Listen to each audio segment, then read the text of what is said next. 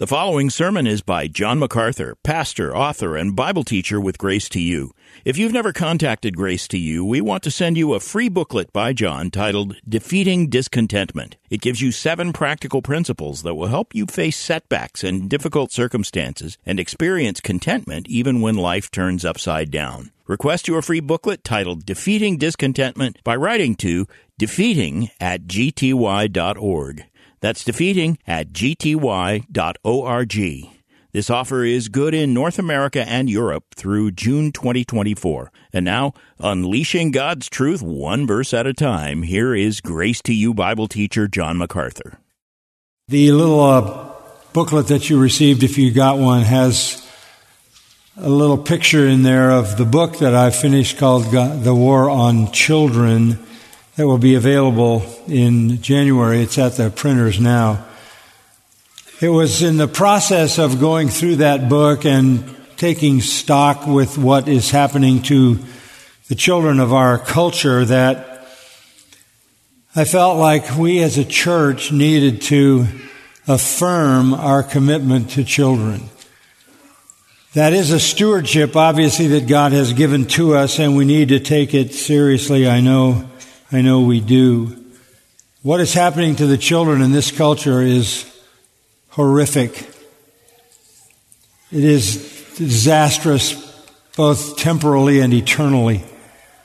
It is being played out by basically every interest group in our country, from the media to the politicians, to create a world that will assault children.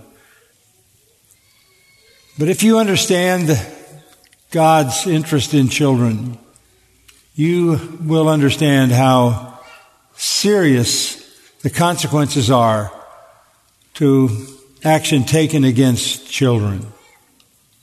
In fact, Jesus made the comment that rather than offend a little one, using it as an illustration of a believer, you'd be better off for a millstone to be hanged around your neck and be drowned in the sea.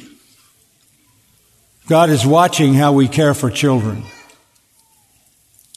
And if there was no other evidence of the judgment of God on this nation than the way it has come to treat its children, that alone would evidence that God has moved in judgment against us.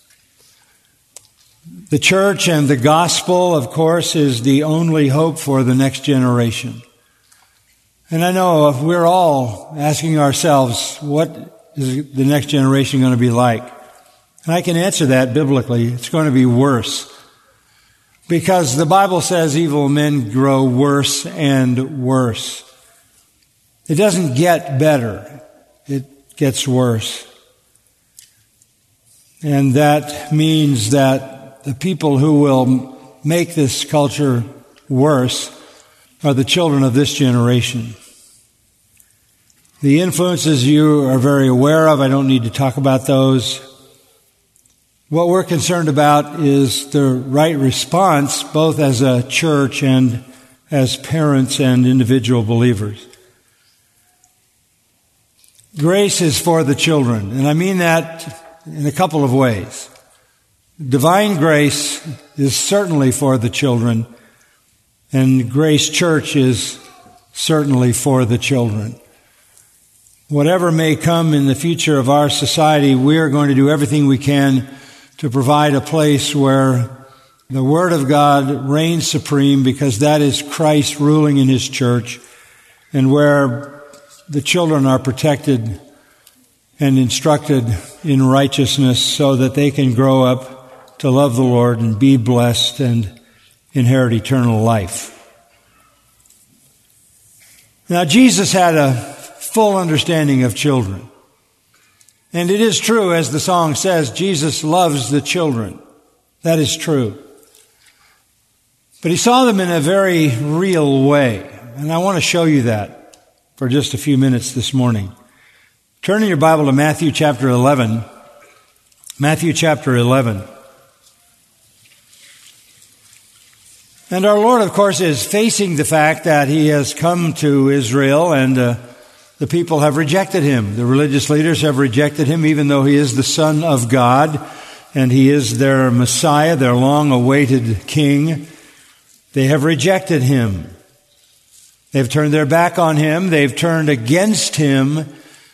And as you know, they were so hostile toward Jesus that they pressed the Roman powers that were occupying Israel at the time to execute him on a cross. The issue of the national rejection of Israel against their own Savior and Messiah is connected to the behavior of children in this passage in Matthew eleven, verse sixteen. But to what shall I compare this generation?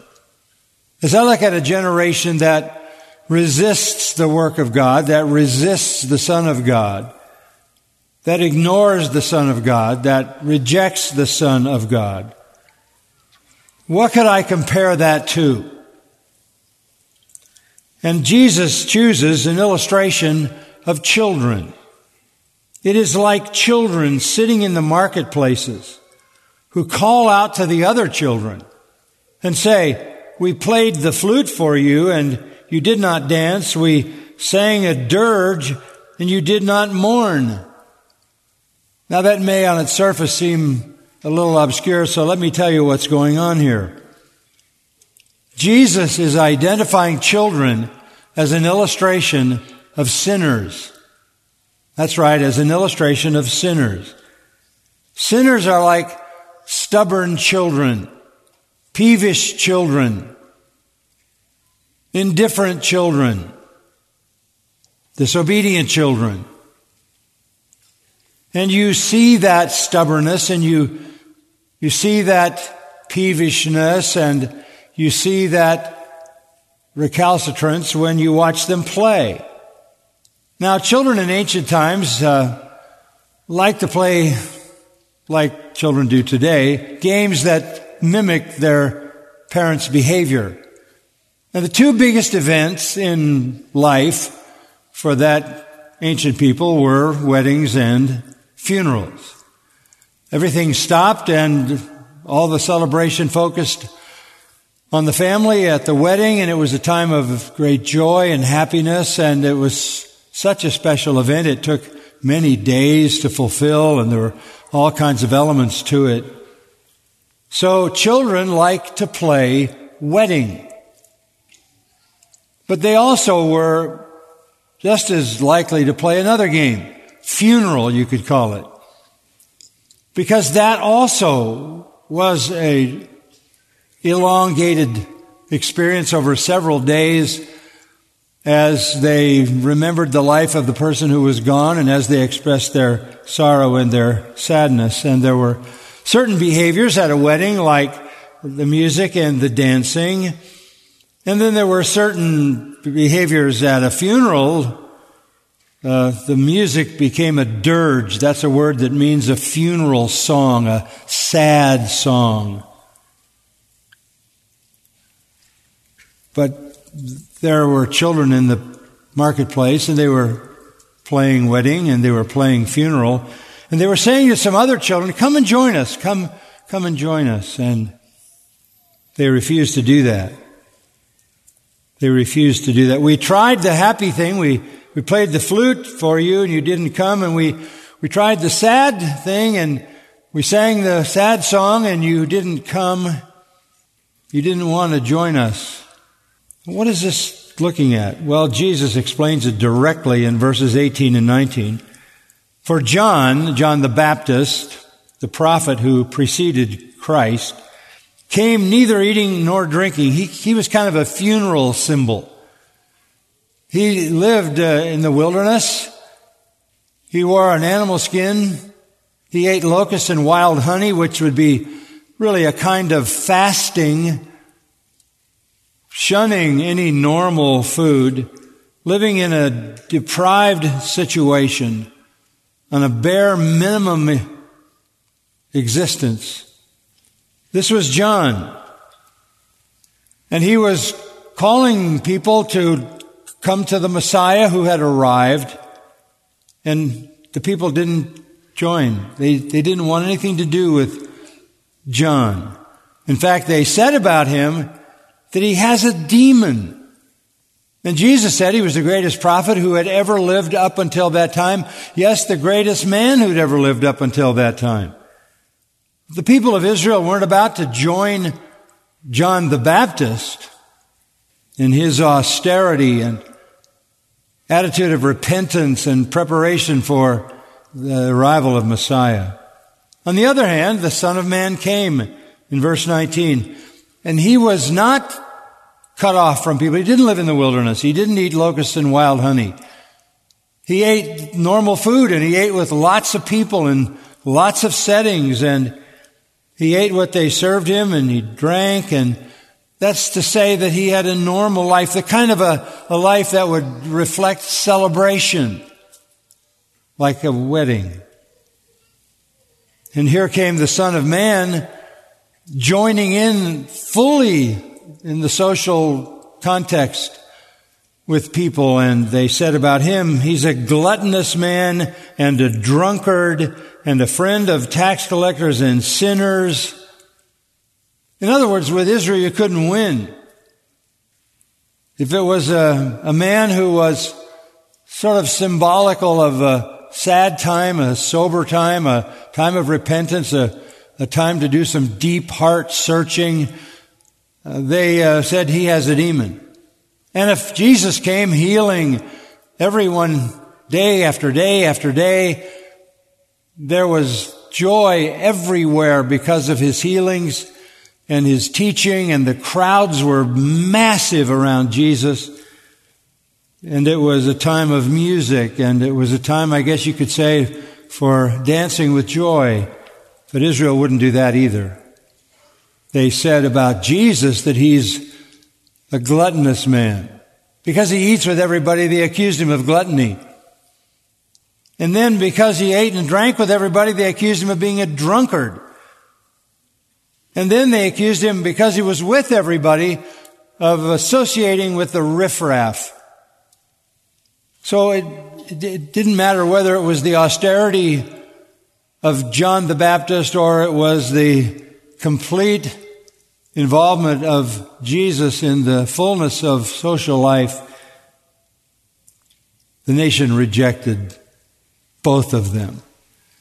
And that's illustrated by the attitude of children. So just establish this in your mind. Jesus understood that children could be reluctant, recalcitrant, stubborn, obstinate, unfriendly. In a word, he uses them as an illustration of sinners. In fact, it just really is pretty startling that when you think about the proportion of Israel's sin,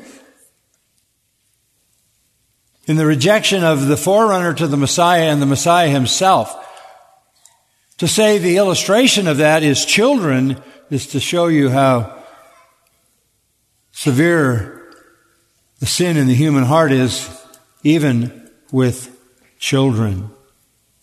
So Jesus understood that children can be an illustration of those who reject him. Now, turn to Matthew eighteen. Because here you find just the opposite. In Matthew eighteen and verse one, the disciples come to Jesus and um, they ask him a question, who then is greatest in the kingdom of heaven? Who's the greatest in the kingdom of heaven? And he called a child to himself and set him before them and said this, truly I say to you, unless you are converted and become like children, you will not enter the kingdom of heaven. Now here he uses children as an illustration of acceptance, of conversion. Because as verse four says, whoever humbles himself as this child, he's the greatest in the kingdom of heaven. On the one hand, children can, by their sinful nature, be an illustration of the rejection of the Lord. On the other hand, they can be an illustration by their humility and acceptance of those who come to the Lord and enter His kingdom. He says, the thing that marks the children, that makes them a good illustration of salvation, is their humility. Children have accomplished nothing. Nothing. Nothing, certainly, that would somehow render them acceptable to God. Certainly not in the Jewish legalistic system. The leaders of Israel were indifferent toward children. They were more than indifferent toward children. They saw children as an intrusion. Because in a system where you have to earn your salvation by certain religious ceremonies and certain moral behaviors, children have no role to play. So they are really irrelevant. When Jesus said, you have to become like a child to enter the kingdom, He was saying something that was so disturbing, it's hard for us to even understand it. You think you have to achieve to enter the kingdom. But a child who has achieved nothing is an illustration of one who actually inherits the kingdom. They were all caught up in this works system. And since children couldn't accomplish that, they were, in their childhood, irrelevant and of little interest to the religious leaders of Israel. Now, if you look at chapter twenty-one of Matthew, Jesus again introduces the, the children. It's in chapter twenty-one and verse fourteen. And the blind and the lame came to Him in the temple and He healed them. He did this every day. Just, you walk up to a blind man and say, you can see. Walk up to a deaf person and say, you can now hear. Walk up to a person who couldn't walk and say, now you can walk. Walk up to a person who couldn't speak and say, open your mouth, you can speak. He did that day after day after day after day after day. And the chief priests, verse fifteen, and the scribes saw the wonderful things He did. They saw it all. There were no hosannas coming from them. Even though they saw it, and couldn't deny it. And then verse fifteen says, but the children who were shouting in the temple, Hosanna to the Son of David. There's children running around in the temple and seeing what Jesus is doing, they start shouting, Hosanna to the Son of David. That is the recognition of the Messiah. Where did they get that? Where children get everything. That's what their parents said on the day Jesus entered into Jerusalem, right? They're just mimicking their parents. Hosanna to the Son of David. They are literally illustrations of true worshipers. So they were used by Jesus to illustrate those who reject Him, to illustrate those who accept Him, and to illustrate those who praise Him. And Jesus said to the crowd that was so indignant because these children were praising Jesus, He said to them, do you hear what these children are saying? It's not that they had the full understanding of what it meant, but what they were saying was true, and it was a fulfillment of Psalm eight. And Jesus said to them, yes, have you never read, out of the mouth of infants and nursing babies, you have prepared praise for yourself. We're talking about tiny children mimicking their parents who had said, Hosanna to the Son of David. The children then again are illustrations of true worshipers, true worshipers. But understand, this offended the people in the system of works religion, because children could not, in their view, be any part of the kingdom of heaven. Nothing that they said of praise to God could have any significance at all, because they had not achieved the maturity to have earned their right to be worshipers. That's the system of works. It overlooks children. It has nothing to offer children, because they can't earn their way to heaven. Turn to chapter nineteen then. So in chapter nineteen of Matthew, some children were brought to him. Some children were brought to him so that he might lay his hands on them and pray. Now, look, Jewish parents were concerned about their children, just like you are. They were concerned about the kingdom of heaven and their children being a part of the kingdom of heaven. They, they were concerned about their salvation. They were concerned that they would be under the blessing and favor of God.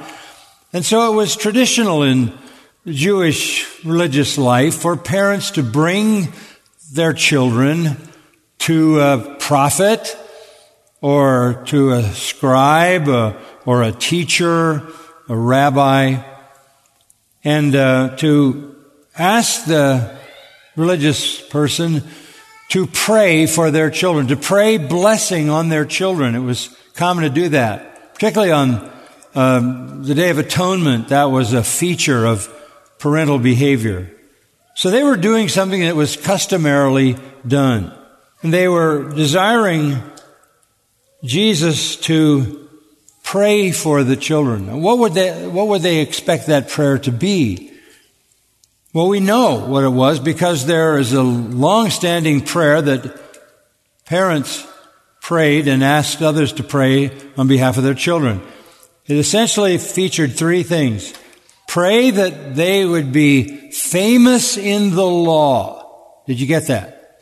And I'm quoting, famous in the law, that they be known as those who keep the law of God. Why that is so important? Because that was the way they believed you entered heaven. Pray that he be famous in the law. Two, faithful in marriage.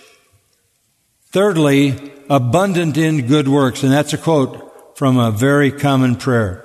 The child was brought by the parents who said to God, make my child famous in the law, faithful in marriage, abundant in good works.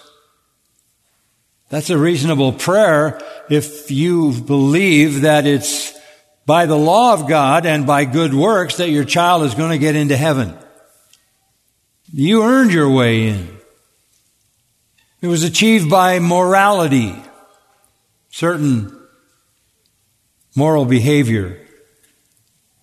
And the disciples had imbibed this theology. Notice verse thirteen. The disciples rebuked those parents. Don't bother Jesus with these kids, because they were, I guess you could say, victimized by the prevailing attitude toward children. It's very interesting, just as a corollary to this, this incident with Jesus and the children is in Matthew, Mark, and Luke. All three of them have an account of it. But in Luke's account, in Luke chapter eighteen, you don't have to go to it, but in Luke's account, it is preceded by a story that Jesus told. He said, two men went to the temple to pray. One of them was a Pharisee, very religious, very moral, keeping the law of God. And the other one was a tax collector. Now, to be a tax collector today is, is fine. We gotta have them. Nothing wrong with that. But in those days, if you were a Jewish person who had a tax franchise, You had sold your soul to the occupying Romans, because the Romans were extorting money out of the Jews, and if they could use Jewish people to do the extortion, they could get the money they wanted. But the person who was a tax collector was viewed by the other Jewish people as somebody who was a traitor, who had betrayed them. So nothing was worse than a tax collector, and nothing was better than a Pharisee. So how you have a, a Pharisee and a tax collector, and they go to the temple, and they they pray. And what does the Pharisee say? I thank you. It says this, the Pharisee said to himself. Now, you know your prayers aren't going very far when all you're doing is talking to you. So the Pharisee says to himself, God, I thank you that I'm not like these other people. I keep all the rules. I, I, I keep all the rules. I, I give my money. He was parading his self-righteousness. The tax collector, he's over in the corner.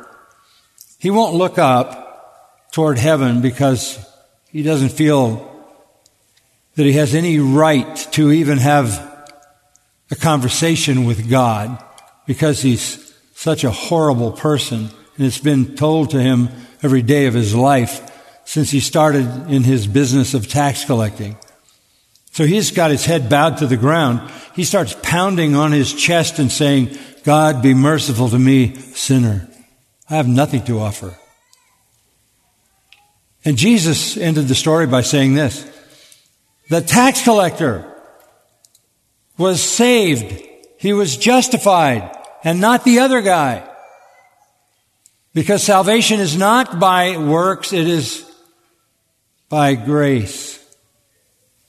And the repentant tax collector calling for mercy was the one who was justified. That's an important story in Luke, in chapter eighteen, because it comes right before the incident with the children.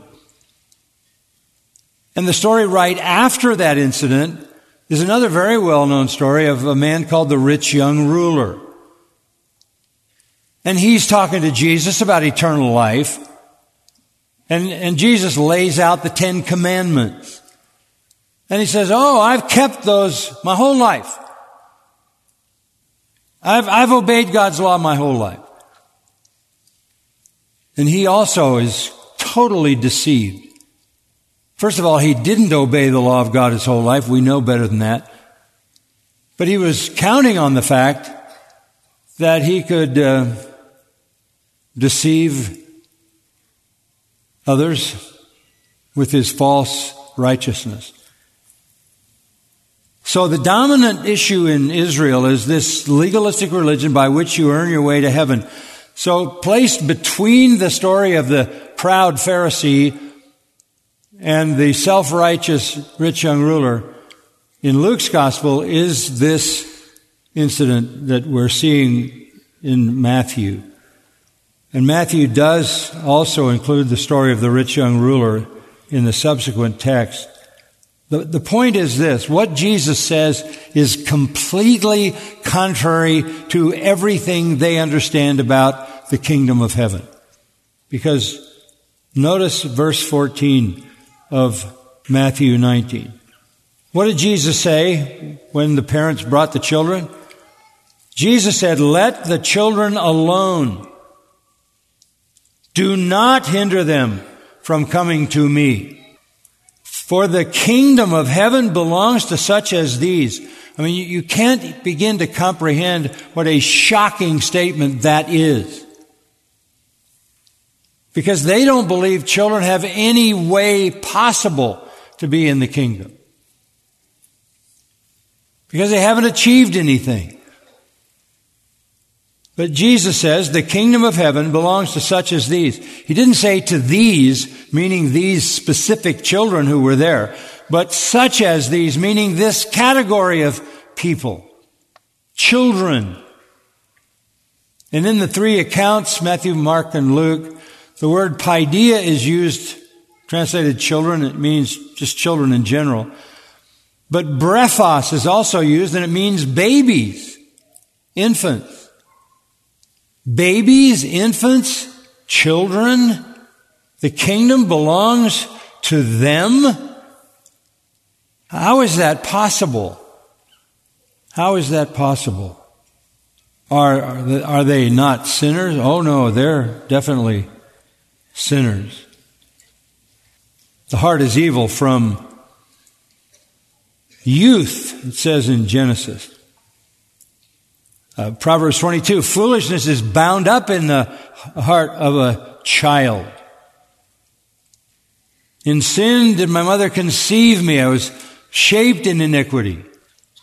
What is born of the flesh is flesh, and the flesh cannot please God. But Jesus, verse fifteen, laid his hands on them. Mark says in chapter ten, verse sixteen, that Jesus began blessing them, laying his hands on them. What do you mean blessing them? Pronouncing divine favor on them. Now, nowhere in the Scripture does Jesus pronounce divine favor on an unbeliever. Somebody who's not his own.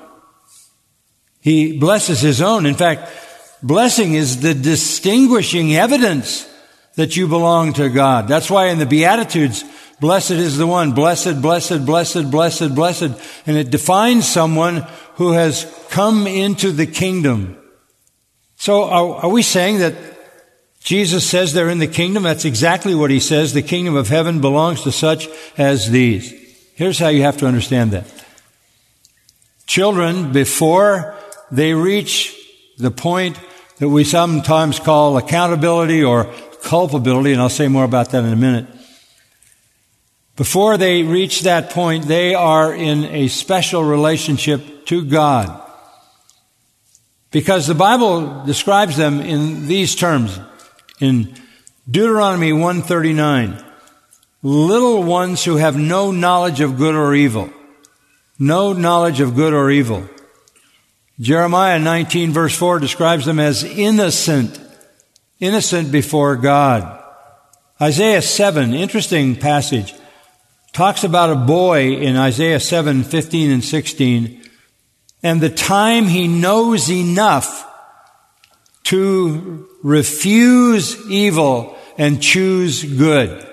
Very, very important statement. The time he knows enough to refuse evil and choose good. You remember the story of Jonah at the end of the book of Jonah? God said, I'm not going to destroy Nineveh. Why? Because there are one hundred twenty thousand children in Nineveh, and he describes them as those who don't know their right hand from their left. To bring down judgment on them would make no sense. So children are for a time in their childhood the subjects of divine care. They have a place in his kingdom. That's why in Ezekiel sixteen, even when the prophet talks about the children of those who worship Molech and burn their babies, those children, the Lord says, are my children. My children. So here's the important thing. If one of them dies, there's no knowledge of good or evil, there's no culpability, there's innocence. They weren't able to refuse evil and choose good. They were his children. They didn't deserve judgment. And so the Scripture is clear that they would enter into heaven. And that's what David knew when his infant son died, and he said, he cannot come to me, but I will go to him. David knew where he was going, and he knew he would see that infant in the presence of the Lord. You say, well, wait a minute. How does God do that? He does it by grace, right? I mean, they are the most perfect illustration of a grace salvation because they do nothing. They bring nothing. They offer nothing. And again, in Luke, Jesus makes that same exact statement that he made in Matthew eighteen, that unless you become as a child, you won't enter the kingdom. What, what does that mean? Humble, not counting on your own achievement, your own righteousness. So here's the compelling message. Heaven is filled, filled, folks, with little ones born through human history who never reached the age where they could refuse evil and choose good.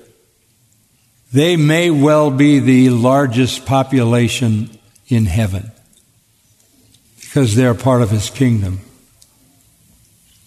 But here's the urgency of understanding. They don't stay that way. They, they cross a line. When they no longer are protected because of their innocence, because they're not innocent anymore.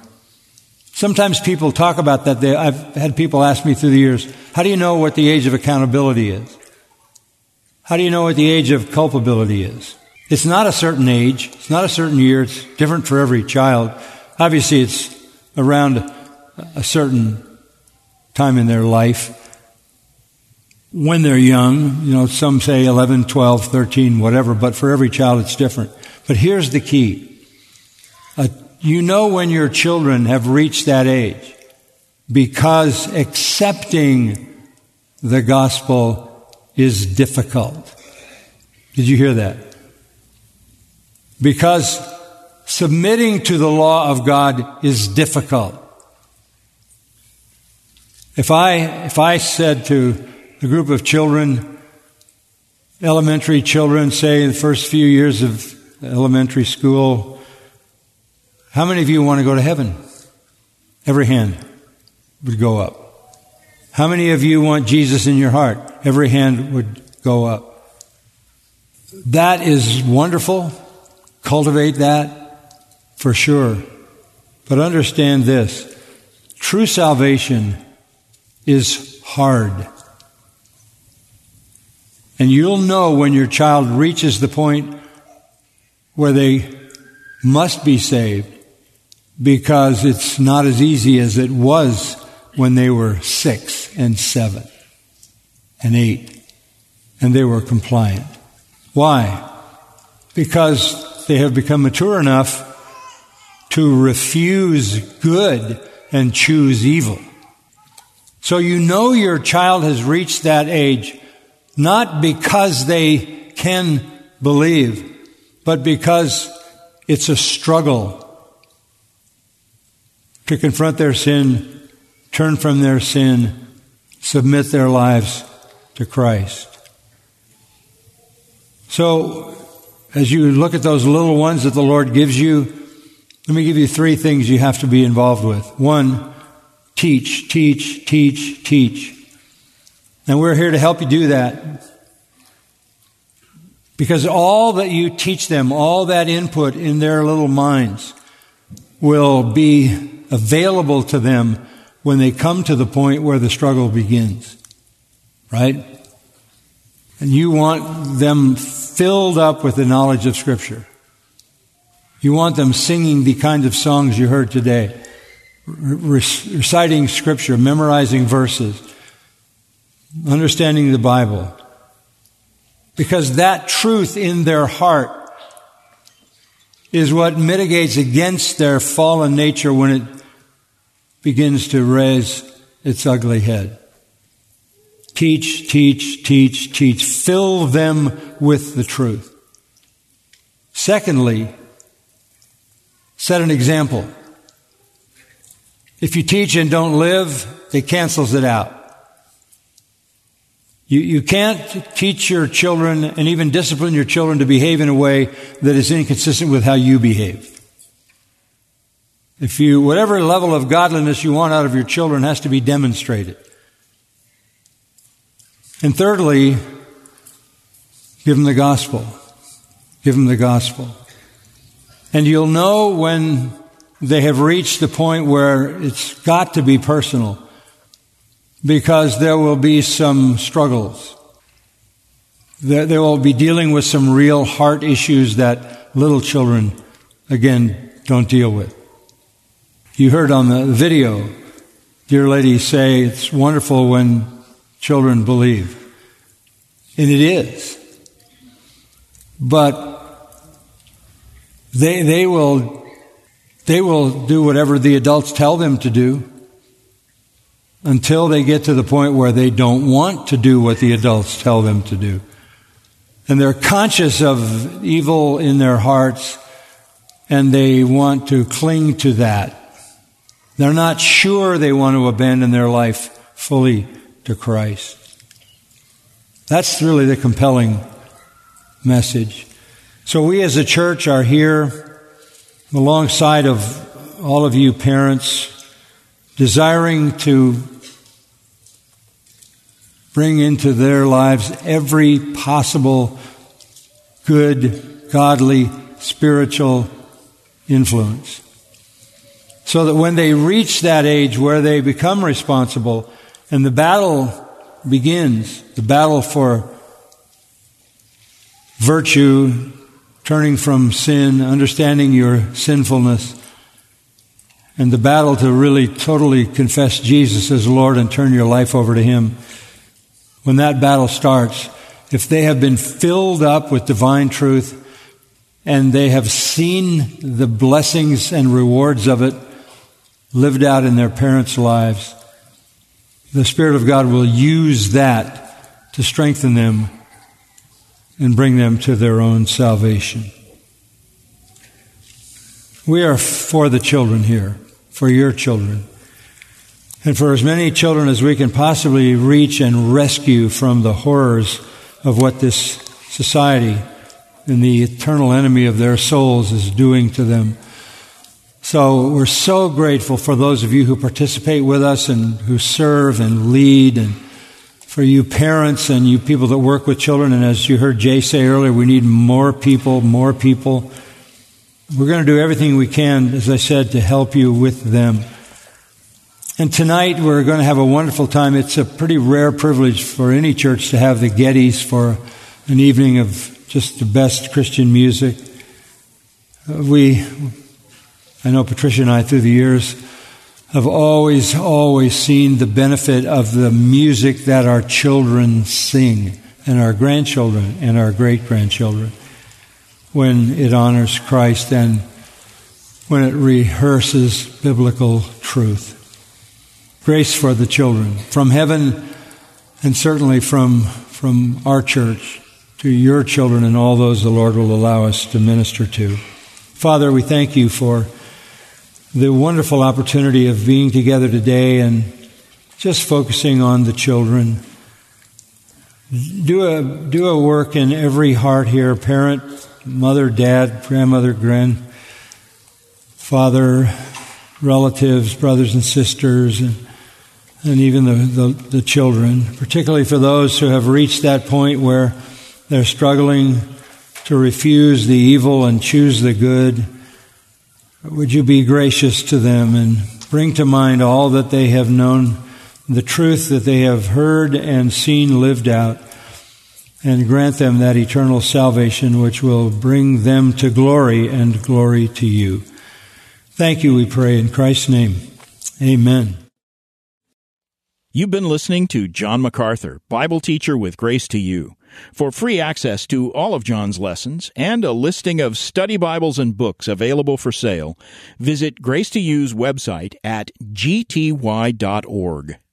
John MacArthur and Grace to You reserve all copyright protection under applicable law. Our copyright policy is available at g t y dot org, and it includes instructions for and limitations on duplicating this digital file.